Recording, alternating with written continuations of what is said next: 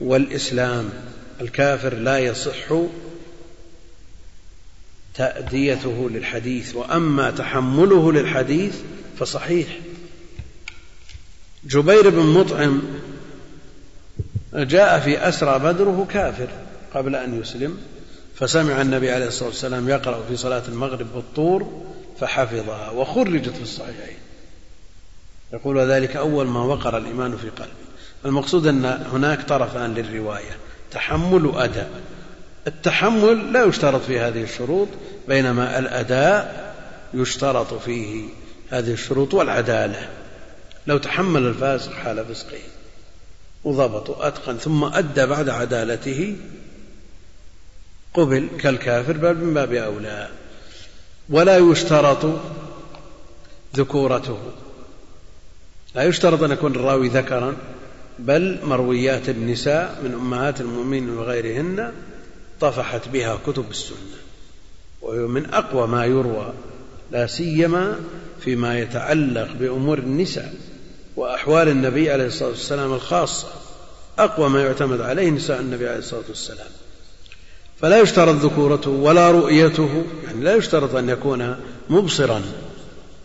فالعميان من الصحابة تحملوا عن النبي عليه الصلاة والسلام وأدوا كما سمعوا فقبل عنهم. ولا يزال هذا الباب الذي هو باب الرواية وباب الإخبار كثير من العميان أفضل من كثير من المبصرين في ضبطهم وحفظهم وإتقانهم لأن البصر بقدر ما هو نعمة إلا أنه قد يكون سبب للتشويش. الأعمى وش يشوفه جالس في الدرس؟ لكن المبصر يقلب بصره يمين ويسار وهذا داخل وهذا طالع ويتشوش الذهن.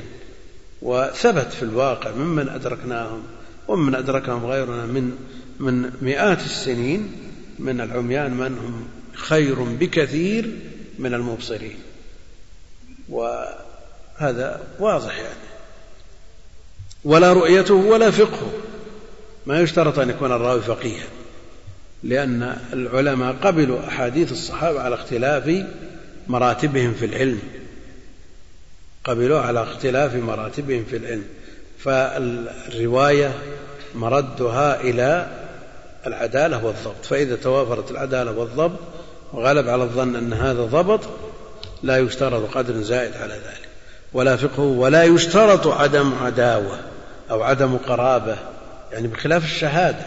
الشهادة يشترط فيها الذكورة وإلا فالنساء العدد أكبر. يشترط فيها أيضا البصر في بعض الأمور. يشترط فيها الإيش نعم عدم العداوة وعدم القرابة. اشترط في الشهادة عدم العداوة وعدم القرابة. فعدم العداوة لا لا يشهد على عدوه وعدم القرابة لا يشهد لقريبه.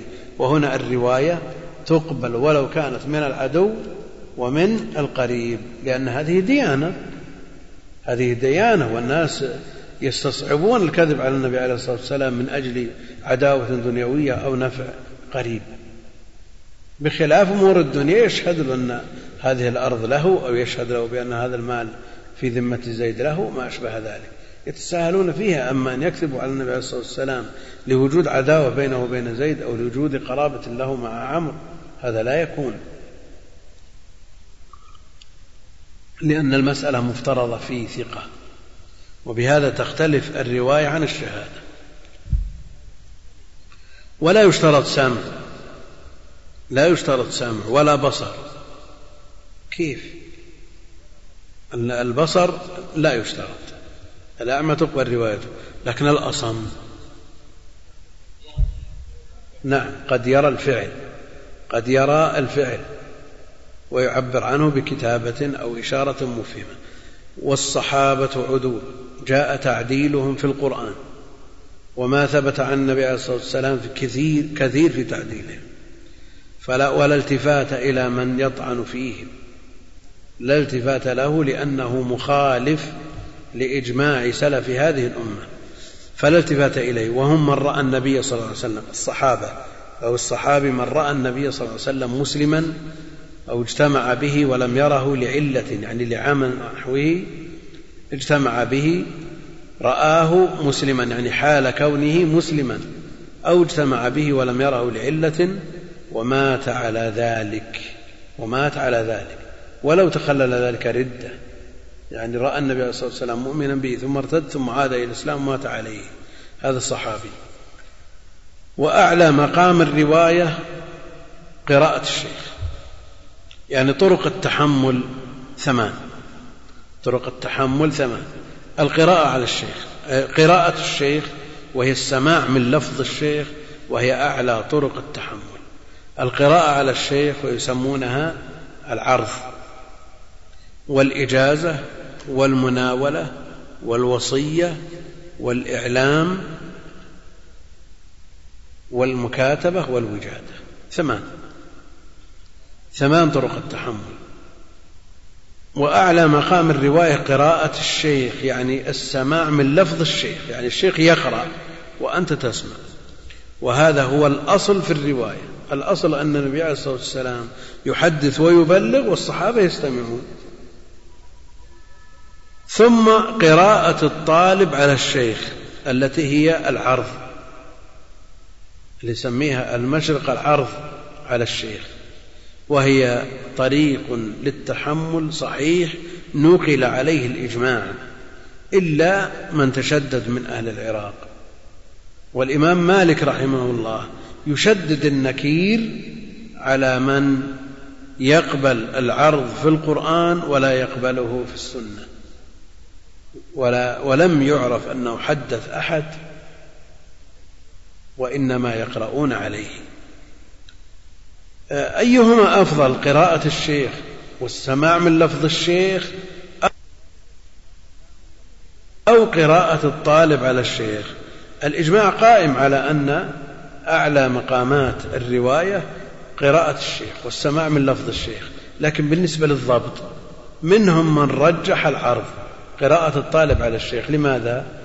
ليقول لأنه في حال السماع من لفظ الشيخ قد يخطئ الشيخ. قد يخطئ ما في أحد يعرف أو يجرؤ على الرد عليه.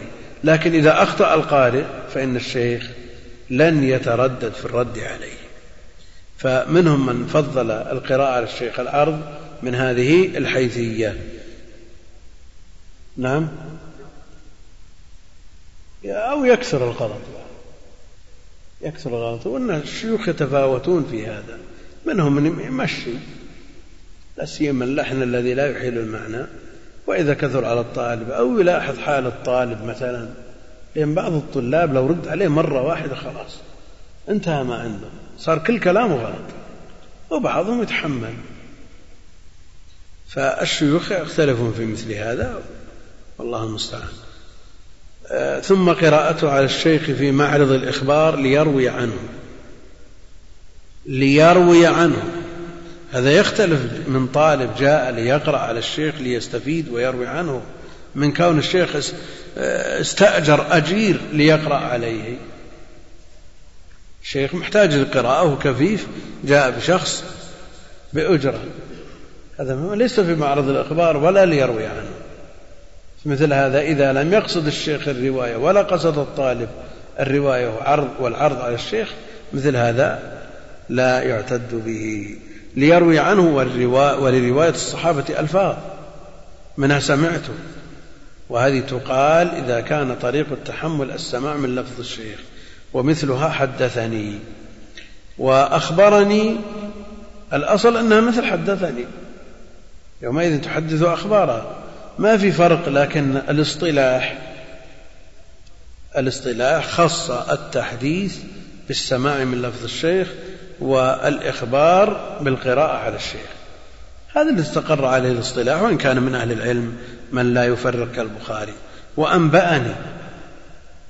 الأصل أنها مثل أخبرني ولا ينبئك مثل خبير. هذا في الأصل اللغوي لكنهم أكثر ما يطلقون أنبأنا في الإجازة.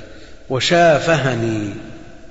يعني إذا أطلقها فمراده أنه شافهه بالحديث لكن قد تطلق في المشافهة بالإجازة. إذا قال له أذنت لك أن تروي عني مروياتي. ثم قال قال فلان وعرفنا أنها حكما حكم العنعنة محمول على الاتصال بالشرطين المعروفين. ثم أمر رسول الله صلى الله عليه وسلم أو نهى رسول الله صلى الله عليه وسلم وهذا محمول على أن مرفوع اتفاقا. وعرفنا ما فيه هل يدل على الحجية والإلزام أو لا وعرفنا الخلاف في ذلك في درس الألفية فلا نعيده. وأمرنا أو نهينا يعني عندكم أو نهانا. نعم. ثم أمر أو نهى. وأمرنا أو نهينا لأنها لو قال نهانا صارت مثل نهى. ما في فرق صرت تكرار. لكن نهينا موجود في الكتب.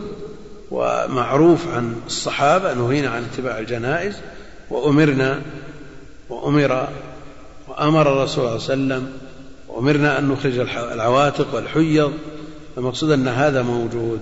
ثم من السنة كذا من السنة وضع الكف على في الصلاة أو جرت السنة أو مضت السنة أو كنا نفعل في عهد النبي صلى الله عليه وسلم أو كانوا يفعلون. ذبحنا فرسا على عهد رسول الله صلى الله عليه وسلم. كنا نعزل والقرآن ينزل. أو كانوا يفعلون أن أضيف إلى زمن النبوة حجة. حجة. وإن, وإن لم يضف ففيه خلاف. واستعرضنا الخلاف في درس الألفية. لغير الصحابة من التابعين فمن بعدهم يقول إذا سمع شيخه يقول سمعت ويقول حدثني وأخبرني وسمعته يقول وقرأت يعني عليه أو قرئ عليه وأنا أسمع وهذه مثل ما قلنا سابقا أن سمعت فيما إذا تحمل بطريق السماع وحدثني كذلك وأخبرني تحمل بطريق العرض وسمعته كذلك وقرأت عليه وأنبأنا وحدثنا ونبأنا. عندكم بدون نا. وأنبأ وحدث ونبأ. هذه ليست محمولة على الاتصال. حدث من وأنبأ من ونبأ من. لكن إذا قال أنبأنا وحدثنا ونبأنا هذه محمولة على الاتصال وإن كثر استعمال أنبأ ونبأ في الإجازة. ثم بعد ذلك الإجازة. ثم بعد ذلك الإجازة وهي الإذن بالرواية. المفيد للإخبار الإجمالي عرفا. الإذن بالرواية. يأذن الشيخ للطالب أن يروي عنه كتاب كذا أو يأذن له أن يروي عنه مروياته. الإذن بالرواية المفيد للإخبار الإجمالي. يعني تروي عني صحيح البخاري؟ إجمالا. هل أنا حدثتك بصحيح البخاري حديثا حديثا؟ أو إجمالا. أذنت لك أن تروي إذن مفيد للإخبار الإجمالي عرفا عرفا. يعني هل في اللغة ما يدل على أنك إذا قلت اروي عني هذا الكتاب أنك تقول حدثني فلان أو أجاز أو أذن لي فلان ما يكفي لأنك تخبر عنه بما لم يخبرك به. ولهذا السبب قال بعض أهل العلم من قال لك اروي عني ما لم تسمعه مني فكأنه قال لك أجزت لك أن تكذب علي. لما تورد حديث من صحيح البخاري وترويه عن شيخك هل أنت سمعته من لفظه أو قرأته عليه؟ إنما أذن لك أن تروي إجمالا. فروايتك للحديث المعين بهذا الإخبار الإجمالي أو بهذا الإذن الإجمالي لا شك أنه فيه ضعف. لكن الناس اضطروا إلى الإجازة. اضطروا إليه كثر الطلاب ودونت الكتب. وجاء الطالب يريد أن يقرأ على الشيخ مئة مجلد من كتب السنة. وما ما وجد على وجه الأرض إلا أنت بيجي غيرك وثاني وثالث وعاشر لا سيما إذا طالت بالشيخ الحياة. وصار من من من العلو بمكان صار من المسندين. مثل هذا يقصد من الطلاب وهذول الطلاب رايحين وهذول الطلاب جايين وبيقرون على الشيخ أو بيسمعون الشيخ هذا مستحيل. أجاز العلماء الإذن الإجمالي وقال ماذا؟ الأصل يختبر فإذا رؤي أهليته يؤذن له ثم تساهلوا عن الأهلية. وإن كان ابن عبد البر يقول الإجازة لا تصح إلا لماهر في الصناعة والجمهور على أنها تجوز لماهر وغير ماهر. إذا جازت لهذا جازت لهذا. والتحديث بالإجازة ضعيف الأصل فيه ضعف لأنه لا يوجد في لغة العرب ولا في أدلة الشرع ما يؤذن بذلك. إنما المسألة عرفية واحتيج إليها لمسيس الحاجة.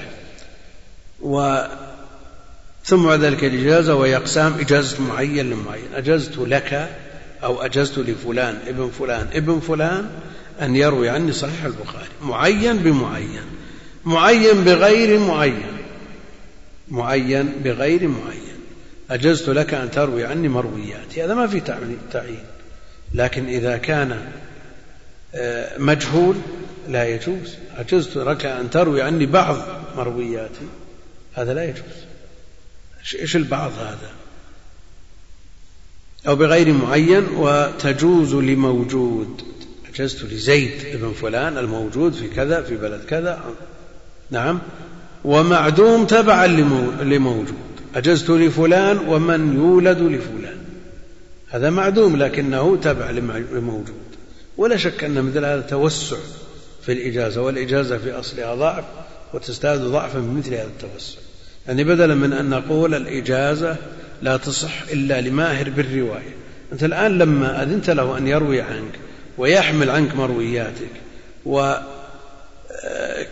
من أهل الصناعة وماهر فيها لا شك أن مثل هذا تستروح أن تعتمد عليه أن يروي عنك كلاما صحيحا. أما إذا لم يكن من أهل العناية ولا أهل الدراية يمكن أن يروي عنك ويصحف ويحرف ويقول قال فلان أو أجزنا فلان لكن إذا كان ماهر بالرواية وإلا فالأصل أن تقرأ عليه ويقرأ عليك. لكن أجز العلماء الرواية بالإجازة للحاجة والضرورة ثم تتوسع الناس فيها. فعمموا في الإجازة. أجزت لمن قال لا إله إلا وأجزت لأهل الإقليم الفلاني. وأجزت لفلان ولمن يولد لفلان وحبل الحبل. وجد هذا في الأجائز عندهم. لكن هذا تجاوز غير مرضي. لا. قد يقول أجزت لك ما يثبت عندك أنه من مروياتي. ممكن. ممكن. ولا تجوز لمعدوم محض.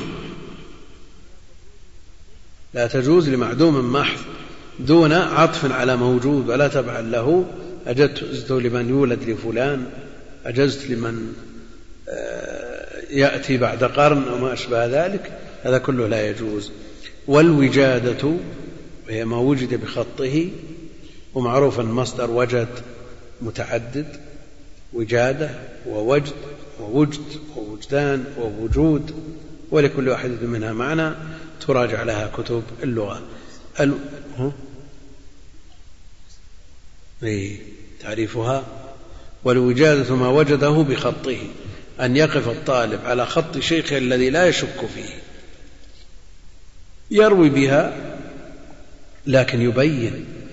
لا يقول حدثني ولا أخبرني ولا عن فلان الذي يفهم منه أنه قصده بالتحديث والإخبار لكنه يقول وجدت بخط فلان وجدت بخط فلان. وفي المسند أحاديث كثيرة حدثني عبد الله قال وجدت بخط أبي فإذا كان خطه الذي لا يشك فيه يروي به فإن شك فلا.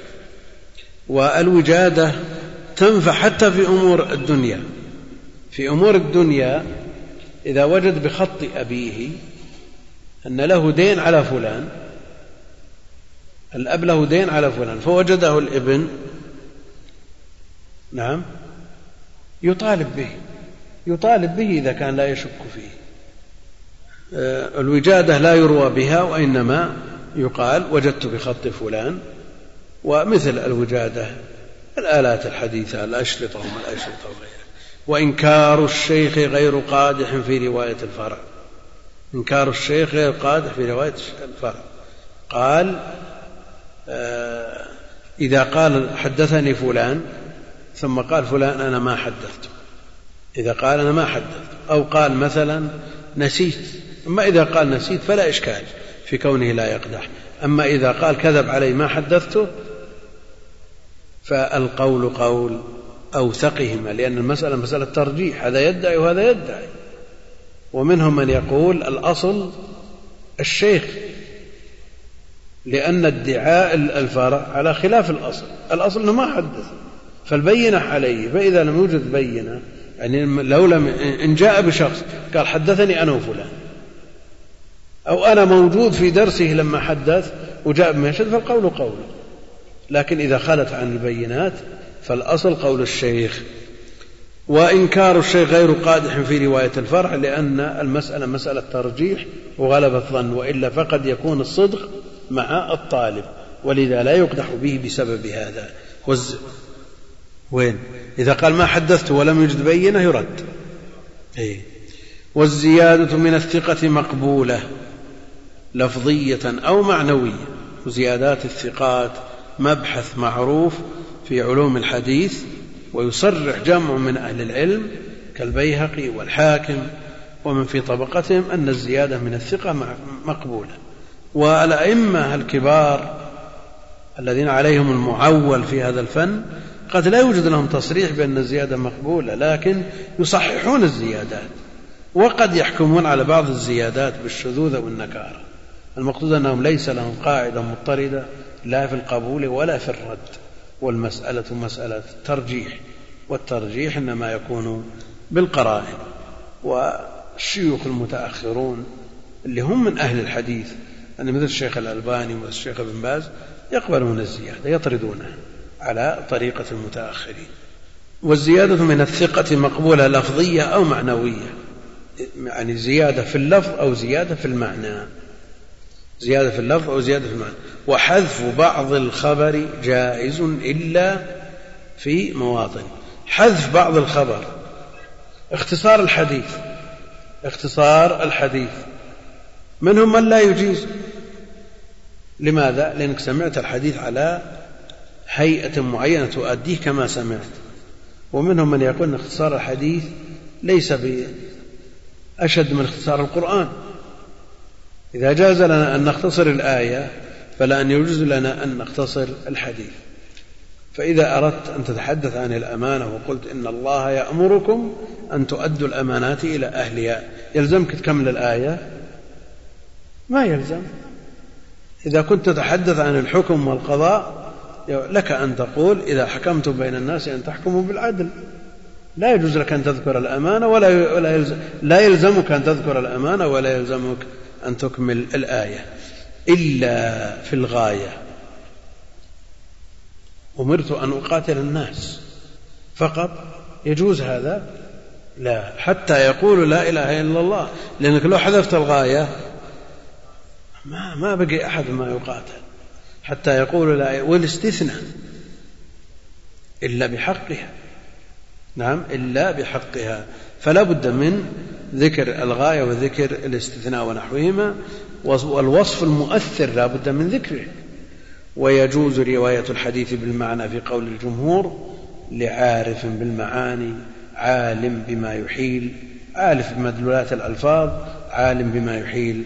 المعاني وأما من ليس كذلك فلا يجوز له البتة. ويقبل مرسل الصحابي. مرسل الصحابي. الصحابي قد يروي عن النبي عليه الصلاة والسلام قصة أو خبر وهذا الخبر قبل إسلامه أو في حال صغره أو في حال غيبته.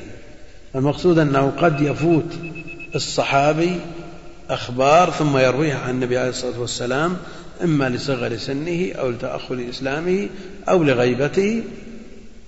ثم يقول قال رسول الله صلى الله عليه وسلم نعرف أن هذا مرسل صحابي والصواب الذي نقل عليه الاتفاق أنه حكمه الوصل وإن حكي عن أبي إسحاق الإسفرايني آه، أنه لا يحتج به. أما الذي أرسله الصحابي فحكمه الوصل على الصواب والله أعلم. وصلى الله وسلم وبارك على عبده ورسوله نبينا محمد وعلى آله وصحبه أجمعين. السلام عليكم ورحمة الله وبركاته. الحمد لله رب العالمين وصلى الله وسلم وبارك على عبده ورسوله نبينا محمد وعلى آله وصحبه أجمعين. أما بعد فموضوع دروسنا الأربعة في اليومين. اليوم الذي يليه إن شاء الله تعالى في تكملة رسالة مختصرة في أصول الفقه وهي في الأصل منتزعة من مقدمة كتاب لابن عبد الهادي اسمه مغني ذوي الأفهام عن الكتب الكثيرة في الأحكام كتاب صغير الحجم غزير العلم الكتاب صغير الحجم. جزء لطيف. هذا حجمه هذا الكتاب كان مغني ذوي الأفهام. ذكر فيه مؤلفه مقدمة فيما يحتاجه طالب العلم من المقدمات التي ينبغي أن تقرأ بين يدي كتب الأحكام كتب الفقه. ذكر فيه جملا من العربية وطالب العلم لا غنى له عن العربية بحال وذكر أيضا فصولا في أصول الفقه وذكر فيه جملة من الآداب التي ينبغي أن يتحلى بها طالب العلم. وغير ذلك ذكر شيئا من العقائد والكتاب كما أشرت صغير الحجم لكنه غزير العلم بحيث شرح مؤلفه أوائله لم يكمل العبادات بأربعين مجلدا. هذا الكتاب فيه مذاهب أهل العلم كلهم. المذاهب الأربعة كلها موجودة في هذا الكتاب في مسائل وفروع. قل أن يوجد كتاب يجمع هذه المسائل بهذا الحجم. لكنه تصرف تصرف تصرفا يلحقه بالألغاز. فالكتاب بحاجة إلى نفس طويل للشرح. كما صنع مؤلفه في شرح ربعه الأول بأربعين مجلدا.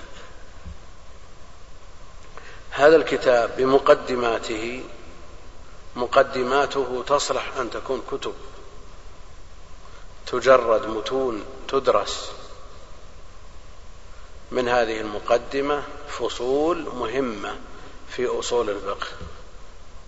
جردها الشيخ جمال الدين القاسمي وطبعها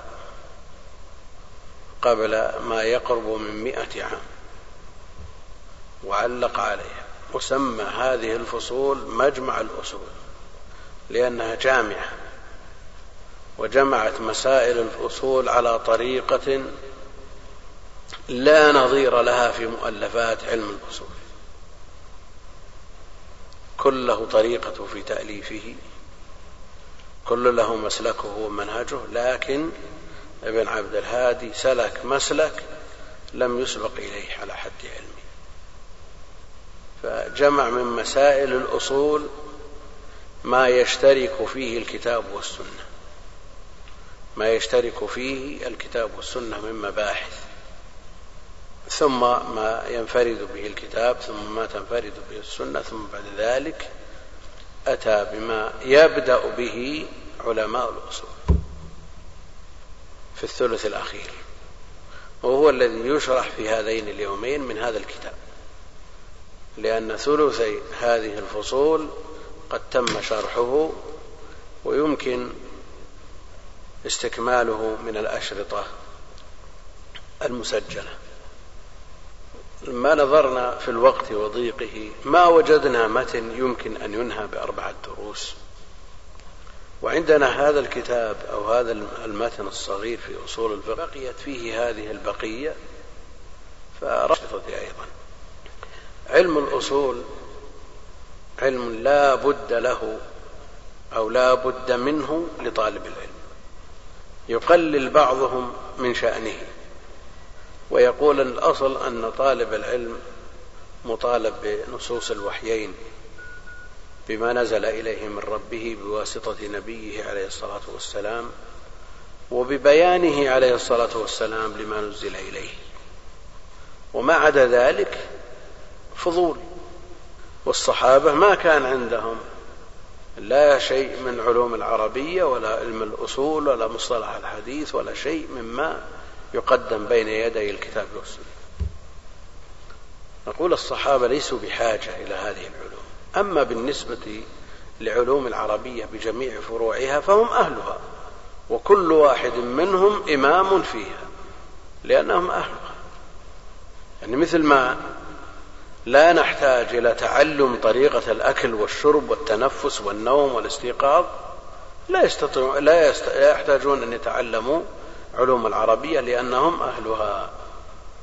هذا بالنسبة للعلوم العربية ليسوا بحاجة إليها وإنما احتيج إليها لما فسدت الألسنة لما اختلط العرب بغيرهم والنصوص نصوص الوحيين بلغة عربية ولا تفهم إلا بواسطة العربية. احتاج الناس إلى التأليف في العربية وتعلم العربية وتعليمها. وإلا هم في الأصل ليسوا بحاجة إليها. نصوص الوحيين نظرا للبعد بعد العهد بين عصر النبوة ووجود الوسائط التي أثرت على فهم المسلم لنصوص الوحيين. لا شك أنه صار بحاجة ماسة إلى وسائل يعرف بها كيف يتعامل مع هذه النصوص. قارئ القرآن وهو عربي. ولد بين أبوين عربيين في العصور المتأخرة. لا شك أن بعض الحقائق الشرعية في كتاب الله وسنة نبيه عليه الصلاة والسلام أثر عليها بعض الحقائق العرفية. فتجد اللفظ في القرآن له دلالته بينما في العرف له دلالته. فأثر هذا على هذا. فصرنا بحاجة إلى معرفة ما يعيننا على فهم الكتاب والسنة. إن لو تسأل أدنى عامي عن المحروم قال ما يحتاج إلى بيان. ما يحتاج إلى شرح. المحروم كلنا يعرفه في حد ما يعرف المحروم؟ كلهم يعرفون كل الناس يعرفونه. ولا يتردد أحد في الجواب عنه. طيب المحروم من هو يا أخي؟ قال المحروم اللي عنده أموال تملى البنوك وأرصدة لكن ما ينفق على نفسه. نقول حقا إنه لمحروم. لكن هل هذا المحروم الوارد في مثل قوله جل وعلا وفي أموالهم حق معلوم للسائل والمحروم؟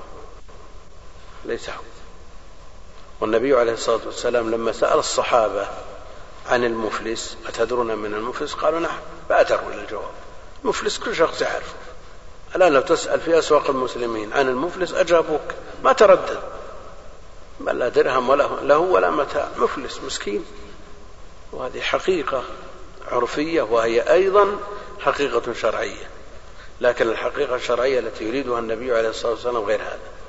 إذا لا بد لنا أن نتعلم ما يعيننا على فهم هذه الحقائق الشرعية التي أرادها الله جل وعلا من كتابه وأرادها نبيه عليه الصلاة والسلام من كلامه. بعض الناس يقلل من شأن الأصول على وجه الخصوص. لماذا؟ لأن كثير ممن ألف فيه ليسوا على جادة السلف الصالح في المعتقد وإنما هم من أهل الكلام ما هم من أهل الكلام لماذا؟ لأن علم الأصول بطبعه يحتاج إلى دقة في الفهم يحتاج إلى دقة في الفهم فلا ينبغي له إلا من تميز في هذا الباب وأهل الكلام معروف. عندهم شيء من هذه الدقة وشيء من الذكاء لكنهم في الجملة لما ضعفوا في جانب نصوص الكتاب والسنة دخل عليهم الدخل وتأثروا بأفكار وفدت إلى الأمة من الأمم السابقة من الفلسفة وغيرها. فخلطوا هذا بهذا وتأثر علم الأصول بعلم الكلام. صار كثير أو بعض الغيورين على عقيدة السلف الصالح يحذرون من كتب الأصول. يحذرون من كتب الأصول لما خالطها من علم الكلام. ولا شك أن علم الكلام جاء ذمه كثيرا على ألسنة العلماء من السلف والخلف. ذموه ذما شنيعا. لكن هل يعني هذا أنه إذا دخل في هذا العلم أن نترك العلم جملة وتفصيلا؟ لا نستطيع أن نتعامل مع النص القرآني أو مع السنة النبوية إلا بمعرفة علم الأصول. وبعضهم جرد علم الأصول مما دخله من علم الكلام. وعلم الأصول إذا أخذ بعد تأسيس العقيدة الصحيحة لا يؤثر على الطالب بحال. الإشكال أن تتلقى هذه الكتب التي هي في فن الأصول ألفت من قبل بعض المتكلمين وتأثروا فيها بما زاولوه من علم الكلام وجعلوا هذا الأثر واضح في كتبهم الأصولية. الإشكال أن يدرس هذه الكتب من لا علم له بعقيدة السلف الصالح. أما الذي عنده علم بعقيدة السلف الصالح ويعرف فروع هذه العقيدة لا خطر عليهم معرفة علم الأصول. هؤلاء الذين جردوا علم الأصول عملهم نظير الذين جردوا السيرة من الأخبار الضعيفة. وجد صحيح السيرة. ووجد السيرة النبوية الصحيحة. لكن وأن تقرأ في أحداث السيرة إذا قرأتها في كتاب غير مجرد تجد الأفكار متسلسلة. تجد الأخبار متسلسلة لكن هذه الكتب المجردة من غير الصحيح تجد فيها خروم تجد فيه حلق من هذه السلسلة مفقودة. وهذه الحلق المفقودة وإن كانت بأسانيد لا تثبت على طريقة أهل الحديث إلا أنها توضح لك ما ثبت ولا يبنى عليها شيء ما يبنى عليها أصل من الأصول. نعم إذا ترتب عليها أخذ حكم من الأحكام نطلب الصحيح. أما مجرد خبر يسبك به بين خبرين ويصير حلقة وصل بين خبرين هذا لا يضر شيئا. ولتجدون بعض الكتب التي جردت نية طيبة وعمل صالح وغيرة محمودة لكن يبقى أن هذه الكتب التي تداولها الناس سيرة ابن إسحاق سيرة ابن هشام سيرة كذا وكذا فيها أخبار ضعيفة. وتداولها الناس ومرت على الأئمة كلهم على شيخ الإسلام وعلى ابن كثير وعلى فلان وعلان ما طالبوا بتجريدها. لكن إذا وجدوا خبرا في أثنائها يترتب عليه حكم أو يترتب عليه خلل في آه، معتقد أو شيء فيما ينسب إلى النبي عليه الصلاة والسلام وليس من فعله أو قوله هنا يبينون. هذه الكتب كتب الأصول التي جردت وألفت على حد زعم مؤلفيها أنها جردت من علم الكلام.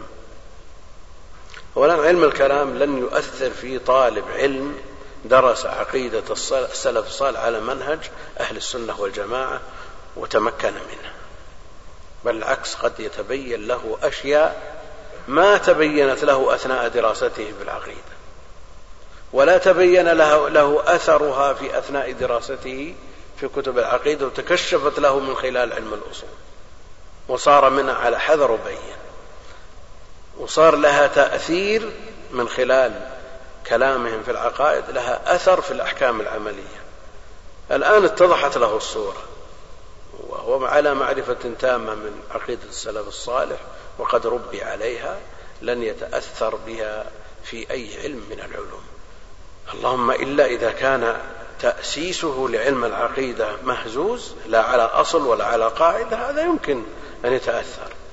والمسائل التي دخلت من علم الكلام في علم الأصول واضحة ومكشوفة. وإلا كتب في علم الأصول ناس اتهموا في عقائدهم ومع ذلك أبدعوا في علم الأصول. يعني من باب الإنصاف نقول هذا الكلام. أبدعوا في علم الأصول وشانوا علم الأصول بما أدخلوه وما أقحموه. لكن مثل ما ذكرنا الطالب العلم المؤصل المؤسس على عقيدة صحيح صحيح لن يتأثر بإذن الله. انتقل هذا التأثر من علم الأصول إلى علوم الحديث لأن هناك قسم مشترك بين علم الأصول وعلوم الحديث. مباحث تبحث هنا وهنا. صار يتكلم في علوم الحديث من الأصوليين الذين لا علاقة لهم بالحديث أصلا. بل منهم من صرح بأن بضاعته في الحديث مزجات صار يحذر من بعض كتب مصطلح الحديث لأنها تأثرت بكتب الأصول. كتب الأصول بالتالي متأثرة بعلم الكلام. ثم بعد ذلك متى ننتهي؟ ماذا يصفي لنا إذا أردنا أن نترك كتب الأصول التي مزجت بعلم الكلام؟ نترك كتب المصطلح التي تأثرت بكتب الأصول. الظاهر ما يصفي لنا شيء. لا يصفي لنا شيء. لكن علينا أن نقرأ هذه الكتب ونعرف الحق من الباطل ونقرأ هذه هذه العلوم ونأخذها عن أهلها ونكون حينئذ في مأمن من التأثر بما يخالف عقيدة السلف الصالح. بعض من كتب في الأصول اتهم بعقائد باطلة. بل مخالفات طوام حتى أنهم بالنسبة للآمدي وهو من أشهر من كتب في علم الأصول وكتابه من أدق الكتب في هذا الفن امتحن من قبل بعض الطلاب اتهم بأنه لا يصلي. اتهم هذا موجود في ترجمته. ووضعوا وهو نائم على رجله حبر علشان إيش؟ من أجل أن يكتشف هل يتوضأ ولا ما يتوضأ. وضعوا الحبر لما جاءوا من الغد الحبر في مكانه. ما تحرك. اذا الرجل ما توضأ. على حد زعمه. هذا امتحان. وإذا وصل الشخص إلى هذا الحد يؤخذ منه علم. هل هو ممن يحمل عنه العلم؟ لكن هل تثبت مثل هذه القصة أو لا تثبت؟ ذكروها في ترجمته. ممن نفاها الحافظ ابن كثير رحمه الله. قال لا أظنها تثبت. ونفاها أيضا الشيخ عبد الرزاق عفيفي رحمه الله. وقال هذه لا تثبت. وغيرهم من أهل العلم نفوها. على كل حال الاتهام بالخلل في الاعتقاد واضح وموجود. لكن هل يصل الحد إلى أن يكتب في هذا العلم ويؤلف فيه شخص لا يصلي وجد من يكتب في علوم العربية. نعم. من عنده رقة في الدين. وجد. من عنده في رقة في الدين واتهم في آه، أمور مفسقة. لكن يزاول علم الكتاب والسنة وما يخدم الكتاب والسنة ويتهم بمثل هذا لا يخال علما بأنه في السابق لا يعرف من يترك الصلاة. حتى قال بعض المغاربة أن الخلاف في حكم تارك الصلاة نظري. نظري. لأنه لا يتصور مسلم يترك الصلاة. لا يتصور شخص مسلم ينتسب إلى الإسلام وولد بين أبوين مسلمين ويترك الصلاة. اللهم إلا إن كان في عهد الدجال أو شبهه المقصود أن هذه المخالفات موجودة. منهم من قال إن بضاعته في الحديث مزجات وتراجع كتبه في الذي تألف في الأصول مما يحتاج إليه من علم السنة في كتب الأصول تجد كتابات محررة محررة وعلوم الحديث تنقسم إلى قسمين. قسم نقل محض.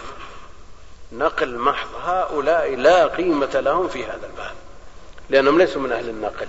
وقسم يدخله النظر وهم من أهل النظر. يدخله النظر. حينما يختلف مثلا وهذا المثال في حديث عمار عن محمد بن الحنفية عن عمار بن ياسر أن النبي صلى الله عليه وسلم مر به إلى آخره. وعن محمد بن الحنفية أن أن عمارا مر به النبي صلى الله عليه وسلم. حينما يقول القائل هذا متصل وهذا منقطع هل هذا يحتاج إلى نقل أو يحتاج إلى نظر في النص؟ نظر في النص. كيف نظر في النص؟ أن تنظر في النص حينما تقول عن محمد بن الحنفية عن عمار محمد بن الحنفية ينقل القصة عن صاحبها الذي هو عمار. النص الثاني عن محمد بن الحنفية أن عمارا مر به النبي صلى الله عليه وسلم. محمد بن الحنفية يحكي قصة لم يشهدها. يعني من خلال النص تنظر فهذا لا يحتاج إلى نقل. هذا يدرك بالرأي. وهم أهل نظر يدركون مثل هذه الأمور. فأقوالهم في هذا تحكى ولا مانع من حكايتها. لا مانع من حكايتها. ولهم أنظار دقيقة في بعض المسائل التي من هذا النوع. فمثل هذا لا يؤثر ولا يضر ولا خطر منه البتة على العلم. فمثل هذا لو نقل ما فيه إشكال. علوم العربية تأثرت بعلم الكلام. تأثر واضح. الحقيقة والمجاز وتأويل الصفات دخلوا فيه وولجوا في ولوج الجمل من خلال علوم العربية. وعلى كل حال مثل ما ذكرت نضطر إلى أن نترك كتب النحو وكتب البلاغة ونضطر إلى أن نترك كتب الأصول وكتب علوم الحديث على ما, على ما نتعلم. نقول نحن بحاجة إلى تأصيل العقيدة الصحيحة المتلقاة من كتاب الله وسنة نبيه عليه الصلاة والسلام على منهج سلف هذه الأمة ثم بعد ذلك نقرأ ما كتب في هذه العلوم. نقرأ ما كتب في هذه العلوم. ولا نتأثر بإذن الله. وهذه جادة معروفة عند أهل العلم من قرون ومن من قرون متطاولة. يعني تأثر هذه الكتب علم الكلام. ما هم من القرن السابع أو الثامن أو العاشر؟ لا من قبل. من القرن الرابع تأثرت. ومع ذلك قرئت الكتب وحفظت وشرحت ونبه على أخطائها. نعم مر عصور مع الأسف أن هذه العقائد اكتسحت رقعة واسعة من بلاد المسلمين وأثرت على أكثر المتعلمين. صاروا يتداولون من غير نكير الماتن والشارح والمحشي ما أحد ينبه على أحد. صاروا يتداولونها من غير نكير الماتن والشارح والمحشي ما أحد ينبه على أحد. وأنا أقول وظيفة العلماء الذين من الله عليهم بالعقيدة الصحيحة أن ينظروا لهذه الكتب ويشرحونها. يشرحون هذه الكتب ويحشون عليها ويعلقون عليها. ويبينون ما فيها من ما يخالف عقيدة السلف الصالح وهي على هيئتها. وهي باقية على هيئتها. لماذا؟ لأننا إذا أبقيناها على هيئتها استمر تدريسها والانتفاع بها وانتفع الناظر بالحاشية والتعليق. لأن لو مثلا جاء شخص وجرد كتاب المستصفى أو كتاب إحياء علوم الدين أو كتاب الشفاء للقاضي عياض أو كذا هذبه وأبعد منه كل المخالفات. هل يبقى الكتاب الذي له قدسيته في كثير من أنحاء العالم الإسلامي؟ يقرؤونه؟ ما يقرؤون. الإحياء مثل الورد الشفاء مثل الورد عند الناس. فهل يقضي على على ما فيه من مخالفات أنك تختصر وتهذب ويطلع باسمك؟ الناس ما يبون كنت يبون حجة الإسلام الغزالي. في الشرق والغرب يقرؤون له. اقرأ الكتاب وعلق على المخالفات وعل الله جل وعلا أن يهدي بك واحدا أو مجموعة من هؤلاء الذين يقرؤون. نظير تعليقات الشيخ بن باز رحمه الله على فتح الباري. ما قال نجرد فتح الباري ونحذف هذه الأشياء منه. فهذه طريقة لبيان الحق وإيصاله إلى من يستفيدون. وكم من شخص استفاد من هذه التعليقات التي لا تعدو السطر والسطرين. لكن لو قيل تهذيب فتح الباري قالوا لا نبي الأصل يمكن حذف نصف الكتاب يمكن حذف أشياء أهم مما أبقى. فلو علق على الشفاء انتفع الناس به. لو علق على الإحياء من قبل أقلام سنية محققة لانتفع الناس به. وليس بحل أنه إذا وجد الكتاب يحرق أو يتلف. كان العلماء يوصون بإحراق بعض الكتب. نعم الكتب التي شرها أكثر من نفعها. أكثر من خيرها ويتضرر الناس بها. هذه لابد من إتلافها لا بد من إتلافها لكن كتب نافعة. وفيها بعض المخالفات مثل هذه ينبه على هذه المخالفات وليس من المصلحة إتلافها ولا يحقق الهدف ولا الغرض الإتلاف. أحرقت نسخة من الإحياء وبعدين. الإحياء طبع أكثر من خمسين مرة. وكل طبعة ألوف مؤلفة. وكل بيت من بيوت المسلمين فيه نسخة نسختين طبعة طبعتين ثلاث هل أنت آه، قضيت على الكتاب؟ في عهد الشيخ محمد حرقوا دلائل الخيرات. يمكن ما في نجد إلا كان نسخة وتلفت انتهى الإشكال. لكن الآن كيف تحرق؟ كيف تخلي؟ المطابع بعشرات الألوف تدفع. فالمسألة مسألة بيان حق. وإذا تجرد الإنسان وأخلص لله جل وعلا وقصد هداية الخلق لينال أجرهم المرتب على ذلك يبشر. لكن عليه أن يعمل. عليه أن يعمل. آه. بسم الله الرحمن الرحيم. الحمد لله رب العالمين وصلى الله وسلم وبارك على نبينا أجمعين. اللهم اغفر لنا ولشيخنا ولمشايخنا ولأهل العلم عامة. قال المؤلف رحمه الله تعالى والحكم الشرعي مقتضى خطاب الشرع, الشرع المتعلق بأفعال المكلفين بالاقتضاء أو التخيير أو الوضع. ثم الخطاب إن اقتضى الفعل جزما فإيجاب وإلا فندب أو الترك جزما فحرام وإلا فكراهة أو التخيير فإباحة.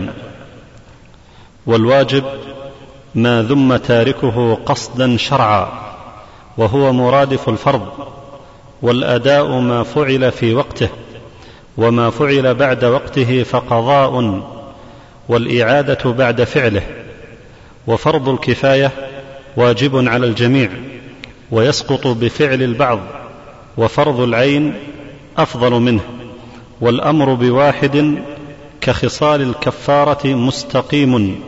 والواجب واحد بعينه. إيش؟ والواجب واحد بعينه. أحسن الله إليكم. والواجب واحد لا بعينه. والفعل في الموسع جميعه أد جميعه أداء. ولكن تأخيره مع ظن مانع يحرم. وأما إن بقي وأما إن بقي وفعله فأداء وما لا يتم الوجوب وأما إن بقي وفعله فأداء وما لا يتم الوجوب إلا به ليس بواجب وما لا يتم الواجب إلا به فهو واجب ويجوز تحريم واحد لا بعينه ويجتمع في الشخص ثواب وعقاب والندب ما أثيب فاعله ولم يعاقب تاركه. وهو مرادف السنة والمستحب والمكروه ضده والمكروه ضده والمباح ما استوى طرفاه وخطاب الوضع ما استفيد بنصب الشارع علما علما عليكم وخطاب الشرع وخطاب الوضع ما استفيد بنصب الشارع علما معرفا بحكمه لتعذر معرفا معرفا. أحسن الله عليكم وخطاب الوضع ما استفيد بنصب الشارع علما معرفا لحكمه لتعذر معرفة خطابه في كل وقت ومنه العلة والحكمة. والسبب وهو ما يلزم من عدمه العدم ومن وجوده الوجود. والشرط وهو ما يلزم من عدمه العدم ولا يلزم من وجوده وجود ولا عدم والصحة في ال... إيش شيخ؟ والشرط وهو ما يلزم من عدمه العدم ولا يلزم من وجوده وجود ولا عدم لذاته والصحة في العبادات وقوع الفعل كافيا في سقوط القضاء وفي المعاملات ترتب أحكامها المقصودة بها المقصودة بها عليها والبطلان والفساد يقابلانها والعزيمة الحكم الثابت بدليل شرعي خال عن معارض الراجح والرخصة ما ثبت على خلاف دليل شرعي لمعارض الراجح. الحمد لله رب العالمين وصلى الله وسلم وبارك على عبده ورسوله نبينا محمد وعلى آله وصحبه أجمعين. يقول المؤلف رحمه الله تعالى والحكم الشرعي. الحكم الشرعي. والأصل في الحكم المنع. ومنه الحكمة التي تمنع صاحبها من الوقوع فيما يذم فيه.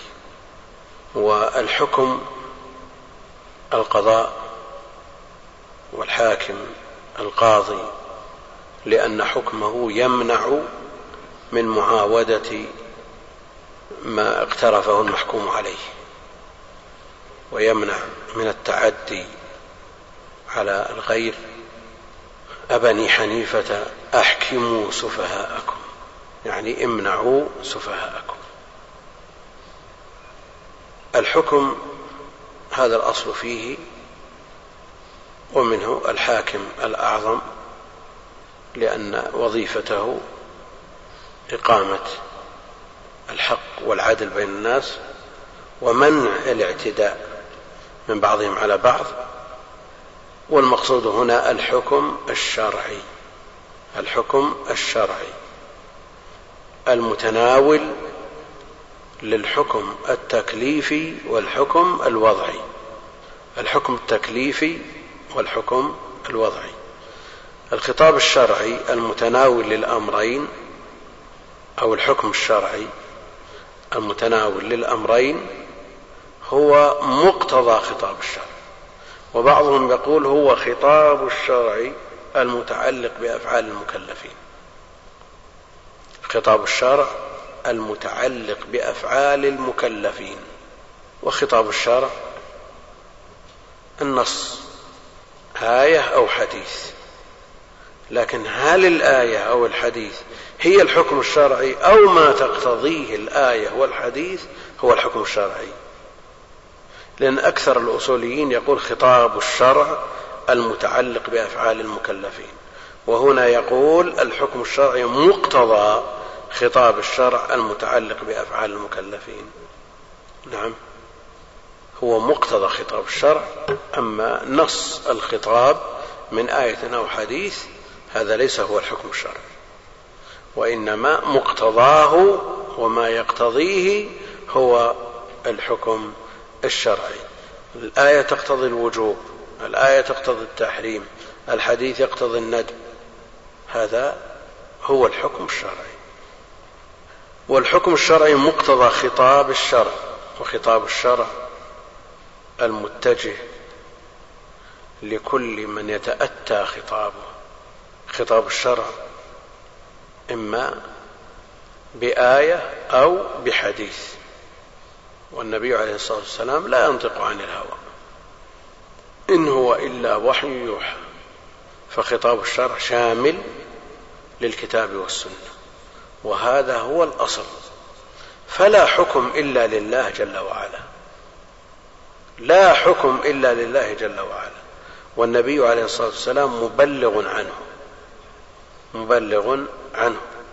فلا حكم لوال لحاكم مهما بلغ من المنزلة ولا حكم لإمام مهما بلغ من العلم ولا حكم لأحد كائن من كان إلا لله ورسوله. إن الحكم إلا لله فلا حاكم إلا الله جل وعلا. أم لهم شركاء؟ شرعوا لهم من الدين. فالذي يشرع للناس الأحكام هذا شريك لله جل وعلا. ومن جعله بهذه المثابة فهو مشرك بالله جل وعلا من هذه الحيثية. فالحكم لله جل وعلا فقط. إن هذه نافية. إن الحكم إلا لله. هذا حصر. فلا حكم لغيره. هؤلاء المقلدون الذين يقلدون الأئمة ويرون الحكم بمذهب أبي حنيفة أو بقول أبي حنيفة أو بقول مالك هل هم جعلوا هؤلاء الأئمة شركاء لله؟ هل هم جعلوهم شركاء لله؟ أو أنهم يقتدون بهم امتثالا لأمر الله جل وعلا؟ وهؤلاء الأئمة إنما هم يطبقون شرع الله. ويحكمون بشرع الله ويفتون بشرع الله ويعملون بشرع الله. هذا الأصل. والعامة الذين يقلدون العلماء إنما هم يقلدونهم بأمر الله جل وعلا. فاسألوا أهل الذكر إن كنتم لا تعلمون. مقتضى خطاب الشرع المتعلق بأفعال المكلفين. المكلف. المكلف اولا الأفعال أعم من أن تكون أفعال الجوارح أو حركات اللسان وهي أفعال أو أعمال القلوب أو التروك لأن الترك فعل وعمل لئن قعدنا والنبي يعمل فذاك منا العمل المضلل. فأفعال تشمل كل تصرفات المكلفين. المتعلق بأفعال المكلفين. المكلف البالغ العاقل البالغ العاقل من بني آدم. الذاكر المختار مكلف. غير العاقل المجنون غير مكلف. غير البالغ الصبي غير مكلف. رفع عنه القلم. الغافل والساهي والنائم غير مكلف. المكره غير مكلف. فهؤلاء المكلفون هم الذين يتجه لهم خطاب الشرع. يتجه لهم خطاب الشرع. وقلنا إن التعريف للحكم الشرعي يتناول الحكم التكليفي والحكم الوضعي. فماذا عن أفعال غير المكلفين؟ أفعال غير المكلفين. صبي غير مكلف أو مجنون اعتدى على آلة لشخص فكسرها. قتل. نفس. قتل. وغير مكلف. قال والله الحكم الشرعي يتجه إلى المكلف. هذا ما عليه شيء. يعني عمد الصبي والمجنون ما هو في حكم خطأ المكلف. إذا عليه الدية. ولا ما عليه دية؟ إذا كسر. روش الجنايات. وقيم المتلفات. يعني يكلف بها غير مكلف ولا ما يكلف؟ أوضح من هذا الزكاة في مال الصبي والمجنون. مكلف ولا غير مكلف؟ مكلف. إذا كيف يقول بأفعال المكلفين؟ يعني لو كان الخطاب التكليفي قلنا صحيح. لماذا؟ لأن تكليف غير المكلف تكليف غير المكلف الذي رفع عنه القلم ليس من باب الخطاب التكليفي وإنما هو من باب الخطاب الوضعي من باب الحكم الوضعي ليس من باب الحكم التكليفي من باب ربط الأسباب بالمسببات وليس من باب الحكم التكليفي. ولذا قالوا خطاب الشرع متعلق بأفعال المكلفين وهذا الأصل أنه ينتهي عند قوله أو التخيير ويخرج الوضع خطاب الوضعي لأن الخطاب الوضعي يتجه إلى غير المكلفين ظاهر ولا مو ظاهر؟ يعني الأصل أن خطاب الوضع الحكم الوضعي يتجه إلى غير المكلف. إيش معنى أن نوجب الزكاة في مال الصبي والمجنون؟ أو إذا قتل نلزمه بالدية أو إذا كسر شيئا نلزمه بأرشه أو قيمته. إنما هو من باب ربط السبب بالمسبب خطاب وضعي وليس بخطاب تكليفي لأنه رفع عنه القلم. المتعلق بأفعال المكلفين بالاقتضاء بالاقتضاء يعني بالطلب بالطلب. والطلب ينقسم إلى طلب الفعل وإلى طلب الكف. إلى طلب الفعل وإلى طلب الكف. وطلب الفعل إما أن يكون مع الجزم أو بدونه وطلب الكف كذلك. فإن كان طلبا للفعل مع الجزم فهو إيش؟ الواجب. يعني طلب الفعل أمر وطلب الكف نهي. طلب الفعل أمر وطلب الكف نهي. فإن كان الأمر طلبا للكف مع الجزم طلبا للأمر للفعل مع الجزم فهو الواجب. وإن كان بدون جزم فهو المندوب. وإن كان طلبا للكف مع الجزم فهو المحرم وإلا فالمكروه. فالأربعة الأقسام تدخل في قوله بالاقتضاء. بالاقتضاء. الاقتضاء ما يترجح فيه أحد الجانبين. ما يترجح فيه أحد الجانبين. فإن ترجح الفعل فإن كان مع الجزم فهو الواجب وإلا فالمندوب وإن ترجح جانب الترك فإن كان مع الجزم فهو المحرم وإلا فالمكروه وإن استوى الأمران وهو التخيير فهو الإباحة. فهو الإباحة. فعلى هذا الإباحة حكم شرعي. الإباحة حكم شرعي لأنها دخلت في حد الحكم الشرعي.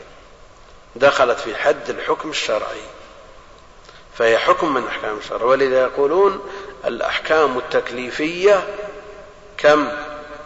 خمسة.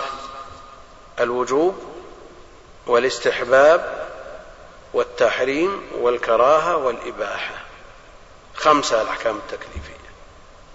يقابل الحكم التكليفي الحكم الوضعي. لأنه قال بالاقتضاء أو التخيير أو الوضع. عندنا هذه أو بالاقتضاء أو التخيير أو الوضع.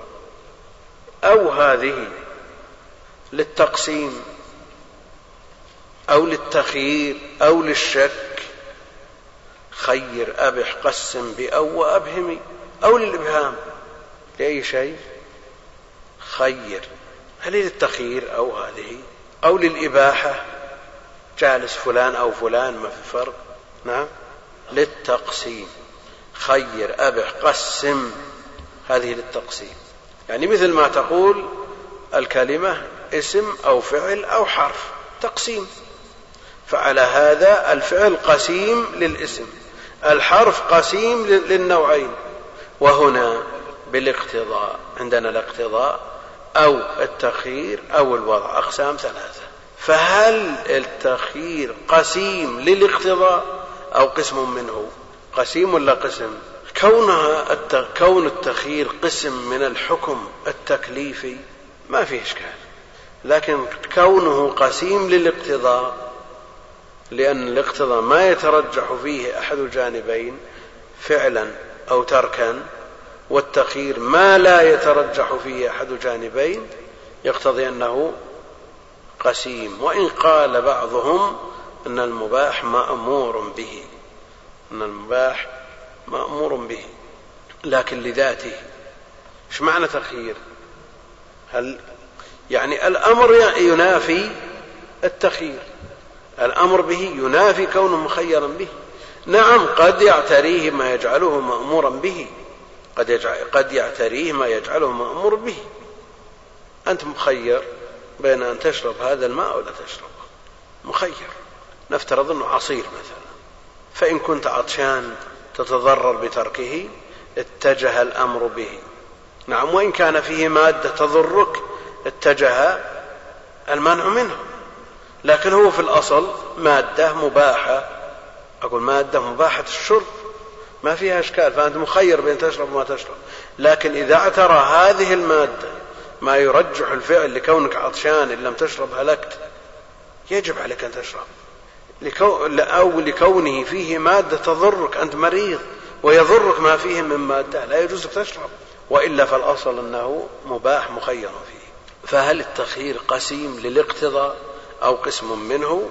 الأكثر على أنه قسيم وليس بقسم. الوضع قسيم للأمرين معا. يعني الأمر الأول والثاني الاقتضاء والتخيير يشتركان قسمان في مقسوم واحد وهو الخطاب التكليفي والوضع ليس منه وإنما هو قسيم للخطاب التكليفي وليس بقسيم لأفراد الخطاب التكليفي عندنا القسمة الخطاب أو الحكم الشرعي ينقسم إلى حكم تكليفي وحكم وضعي حكم تكليفي وحكم وضعي فقط. فالوضع قسيم للحكم التكليفي والحكم التكليفي ينقسم إلى أقسام يجمعها الاقتضاء والتخيير والتخيير واحد الذي هو الإباحة والاقتضاء أربعة أقسام والاقتضاء أربعة أقسام. مثل ما نقول الخبر إما مقبول أو مردود الخبر إما مقبول أو مردود. المردود واحد بجميع أقسامه والمقبول أربعة أقسام. صحيح لذاته صحيح لغيره حسن لذاته حسن لغيره. يقابلها الضعيف الذي هو المردود. أو التخيير أو الوضع. الوضع يأتي تعريفه خطاب الوضع ما استفيد إلى آخره. الخطاب الوضعي عرفنا أنه يتناول أفعال أو أعمال الصبي والمجنون. أعمال غير المكلفين. النائم مثلا. النائم. شخص نائم على سريره وبجواره مسجل مستعير من فلان. يبي يسمع شريط ولا بيسمع شيء؟ وهو نائم جر مسجل وضرب مسجل وطاح من السرير وانكسر. يضمن ولا ما يضمن؟ والله يقول أنا نائم أنا من مكلف رفع القلم عن النائم حتى يستيقظ؟ يضمن ولا ما يضمن؟ يضمن لأن هذا خطاب وضع. ربط سبب بمسبب. استعرت آلة صحيحة سليمة تردها كما استعرتها. على اليد ما أخذ حتى تؤدي. هذا سبب من باب ربط السبب أنت سببت في تلفه فأنت تضمن ويأتي خطاب الوضع. ثم الخطاب يعني الحكم التكليفي. الخطاب المقتضي للحكم التكليفي. إن اقتضى الفعل جزما فإيجاب. إن اقتضى الفعل فإن كان جزما فهو الواجب. وإن كان من غير جزم فهو المندوب. يقول فإن كان جزما فإيجاب. إن اقتضى الفعل جزما فإيجاب وإلا فندب. والترك. الترك لأن الاقتضاء إما أن يقتضي الفعل أو يقتضي الترك. فإن اقتضى الفعل جزما فإيجاب وإلا فندب. أو الترك جزما أو اقتضى الترك جزما فتحريم وإلا فكراهة. فالواجب ما أمر به على سبيل الجزم والإلزام والندب ما أمر به لا على سبيل الجزم والإلزام والمحرم ما نهي عنه على سبيل الجزم والإلزام والمكروه ما نهي عنه لا على سبيل الجزم والإلزام. أو الترك جزما فتحريم وإلا فكراهة وإلا يكون جزما فالكراهة. أو التخيير لا اقتضاء للفعل ولا اقتضاء للترك إنما هو مخير فيه فالإباحة. فالإباحة. الإباحة ما يتردد بين أمرين على حد سواء فعله وتركه سواء. هذه هي الإباحة. وعرفنا أن الإباحة قد يعتريها ما يعتريها. إما أن تترك احتياطا تترك من باب الاحتياط.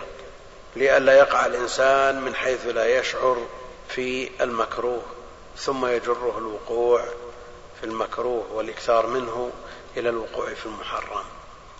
كما جرت عادة السلف بأنهم يتركون كثيرا من المباحات خشية أن يقعوا في المحرمات وإلا فالأصل أن المباح مباح مخير فيه مخير فيه فعله وتركه على حد سواء وضربنا مثال بكأس عصير كأس عصير أو علبة تمر. الأصل أن هذه المادة مباحة تشربها ولا تتركها على حد سواء. أنت مخير. فإن كنت عطشان والعطش يضرك وجب عليك أن تشرب اعتراها الحكم المقتضي للفعل. وإن كانت هذه المادة تضرك مريضا. ما تناسبك هذه المادة. تمنع منها شرعا فيترجح فيها جانب الترك. أو التخيير فإباحة فهي حكم شرعي. أو التخيير فإباحة فهي حكم شرعي. يعني الإباحة حكم شرعي. لأن من من أهل العلم من يقول أنها ليست بحكم شرعي. بقاء على الأصل. بقاء على الأصل فليست بحكم. ليست بحكم شرعي. خلق لكم ما في الأرض جميعا. هذا الأصل. لكن لولا وجود مثل هذا النص وهو خطاب من الله جل وعلا لمن يتجه إليه الخطاب يجوز له أن يستعمل ما خلق ما خلقه الله جل وعلا بغير إذنه. وهذا يجرنا إلى حكم الأعيان المنتفع بها قبل ورود الشرع. الأعيان المنتفع بها قبل ورود الشرع. هل حكمها الإباحة أو المنع من قال حكمها الإباحة الأصل أنها ما خلقت إلا لينتفع بها المخلوق. ومن قال أن الأصل فيها المنع قال إن الذي خلقها يملكها فلا بد من إذنه. فلا يجوز أن نستعمل إلا بإذنه. والمسألة خلافية وكل على أصله. فعند أبي حنيفة الحلال ما أحله الله وعند الشافعي الحرام ما حرمه فأنت في البر في رحلة أو في نزهة. وجدت نبات أعجبك شممت رائحته طيبة ذقته بلسانك طعمه طيب. تأكل ولا ما تأكل؟ تأكل ولا ما تأكل؟ نعم. كل على أصله. الذي يقول الأصل الإباحة تأكل حتى يرد دليل يمنع من الأكل منه. والذي يقول الأصل المنع ما تأكل حتى تجد دليل يبيح لك الأكل. ومثلنا كثيرا بدويبة تعرفونها كلكم. الصقنقور صح تعرفون ولا ما تعرفون؟ تعرفون الصقنقور اللي بالنفط دويبة تشبه الوزغ إلا أنها ملسى في الرمال تمشي. بعض الناس أبدا يذبح ويأكل وهي نية ما يحتاج إلى أن تطبخ. والعطارين عندهم. عندهم مجمدة ميبسة ويصفونها لبعض الأشياء. نأكل ولا ما نأكل؟ ضرر ما فيها ضرر. علشان من, من أجل أن لا تمنع لعارض. ما يتضرر الذي يأكله. دعونا من بعض الناس اللي عاشوا في براري أو في جهل مطبق يأكلونها وهي حية هذا شيء ثاني. لأنه وجد يعني كان الشباب تصرفوا مثل هذه التصرفات. أو يكسر الغارة بس ويأكل. شخص يسأل يقول ما حكمها؟ نا آكل ولا ما آكل؟ توصف لي علاج. كل على أصله. الذي يقول الحلال ما أحله الله يقول لا تأكل إلا بدليل. والذي يقول الحرام ما حرمه الله يقول كل إلا أن يرد عليك دليل.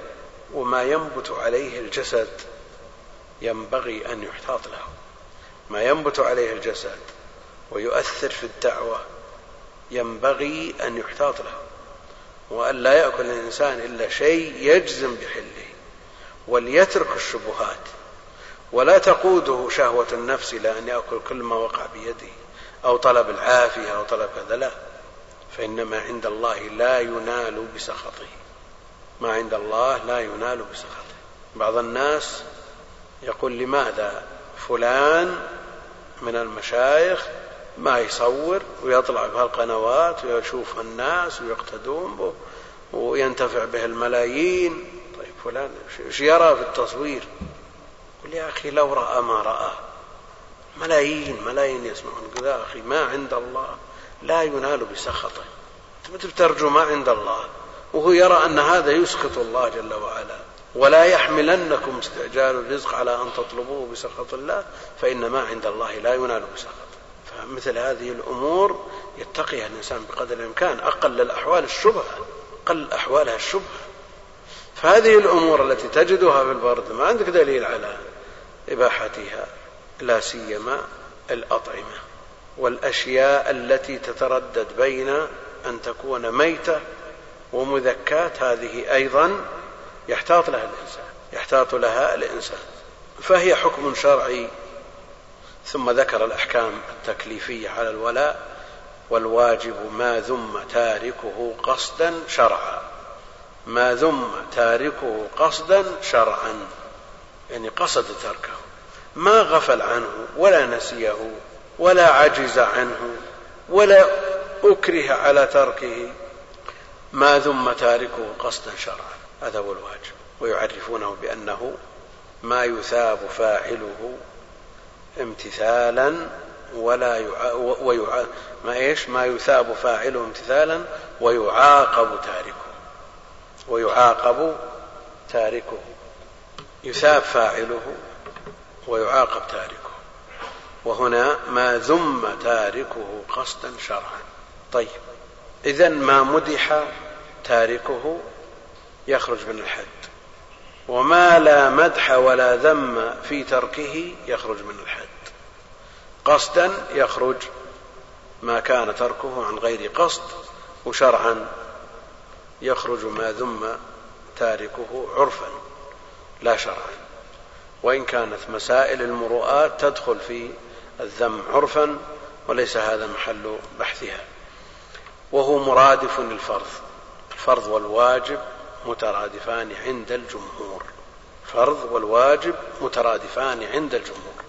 يفرق الحنفية بين الفرض والواجب. يفرقون بين الفرض والواجب. فالفرض عندهم ما ثبت بدليل قطعي والواجب ما ثبت بدليل ظني. عندهم ما ثبت بدليل قطعي قطعي الثبوت قطعي الدلالة. قطعي الثبوت القرآن متواتر السنة. ظني الثبوت عندهم آحاد السنة ظنية. ما ثبت بدليل القطع هو الفرض. ما ثبت بدليل ظني في ثبوته أو دلالته ولو ثبت بطريق قطعي لكن دلالته ظنية لا يسمونه فرض وإنما يسمونه واجب. فمثلا فرض رسول الله صلى الله عليه وسلم زكاة الفطر من رمضان. فرض. هل نستطيع أن نقول إن زكاة الفطر فرض؟ والصحابي يقول فرض رسول الله صلى الله عليه وسلم. الجمهور يقولون فرض ويقولون واجب ولا فرق. لكن الحنفية لا يقولون زكاة الفطر فرض. لماذا؟ ثبوتها ظني لأن بخبر واحد ثبتت. بأخبار آحاد ثبتت. ما ثبتت بدليل قطعي. ولو كانت دلالتها قطعية لكن ثبوتها ظني. انظر إلى العكس مثلا. صلاة العيد عندهم واجبة وليست. بفرض. لماذا؟ ثبتت بدليل قطعي. فصل لربك وانحر. قطعي الثبوت لكن دلالته على صلاة العيد. قطعية ولا ظنية؟ دلالة الآية على صلاة العيد. قطعية ولا ظنية؟ ظنية وليست بقطعية. إذا صلاة العيد عندهم واجبة وليست بفرض. الجمهور لا يفرقون بين الفرض والواجب. وهو مرادف الفرض والأداء ما فعل في وقته. والأداء ما فعل في وقته. عندنا العبادات لها أوقات الصلوات حدت أوقاتها أوائل الأوقات وأواخرها. صلاة الظهر تؤدى بعشر دقائق الصلاة المعتدلة بعشر دقائق ووقتها ثلاث ساعات. فإذا أديت في هذا الوقت الثلاث ساعات يسمى أداء. لكن إذا انتهت الثلاث ساعات سميناه قضاء. والأداء ما فعل في وقته سواء كان في أوله أو في أثنائه أو في آخره. والقضاء بعده بعد الوقت يسمى قضاء. بعد خروج الوقت يسمى قضاء. والإعادة بعد فعله. الإعادة تفعل على وجه غير صحيح. ثم تعيد سواء كان في الوقت أو خارج الوقت. يسمى إعادة. الآن عندنا صليت صلاة صحيحة مسقطة للطلب في الوقت هذه صلاة أداء. صليت صلاة مرة واحدة صحيحة مسقطة للطلب بعد خروج الوقت هذه قضاء. صليت صلاة غير صحيحة في الوقت ثم أعدتها في الوقت هذه إعادة. صليت صلاة صحيح غير صحيحة غير مسقطة للطلب في الوقت ثم عرفت الحكم بعد خروج الوقت وصليتها بعد خروجه تسميها إيش؟ إعادة إعادة. والإعادة بعد فعله. وفرض الكفاية واجب على الجميع ويسقط بفعل البعض. فرض الكفاية فرض الكفاية. يجب على الأمة أن تفعل كذا. يجب على الأمة أن تغسل الميت. يجب على الأمة أن تصلي على الميت. يجب على الأمة أن تدفن الميت. لكن هل يجب على جميع أو على المجموع؟ يجب على إيش؟ على الجميع. يعني كل شخص يجب عليه أن يشارك في تغسيل الميت في الصلاة عليه في حمله في دفنه أو على المجموع. مجموع الأمة. يجب على المجموع لا على الجميع. ولذا قال وفرض الكفاية واجب على الجميع. الأصل أن يقول على المجموع. لكن باعتبار المآل هو في اعتبار الحال واجب على المجموع. أما في اعتبار المآل فهو واجب على الجميع. إيش معنى واجب على الجميع؟ معناه أنه لو ترك ما ما غسله أحد ولا دفن ولا صلي عليه ولا كف أثم الجميع. أثم جميع من يبلغه الخبر ويعلم بحاله يأثم فيأثم الجميع. هذا الفرض فرض الكفاية. إذا قام به من يكفي تأدى بهم الواجب. وسقط الإثم عن الباقين. وصار في حق الباقين عند أهل العلم سنة. سنة عند من يحتاج إليه. عند من يحتاج إليه. قد يكون وجود بعض الناس أو القدر الزائد على الحاجة ضرر. ضرر. في المغسلة مثلا مغسلة الأموال. المكان يستوعب كم شخص؟ نعم. كم يستوعب من شخص؟ إلى عشرة.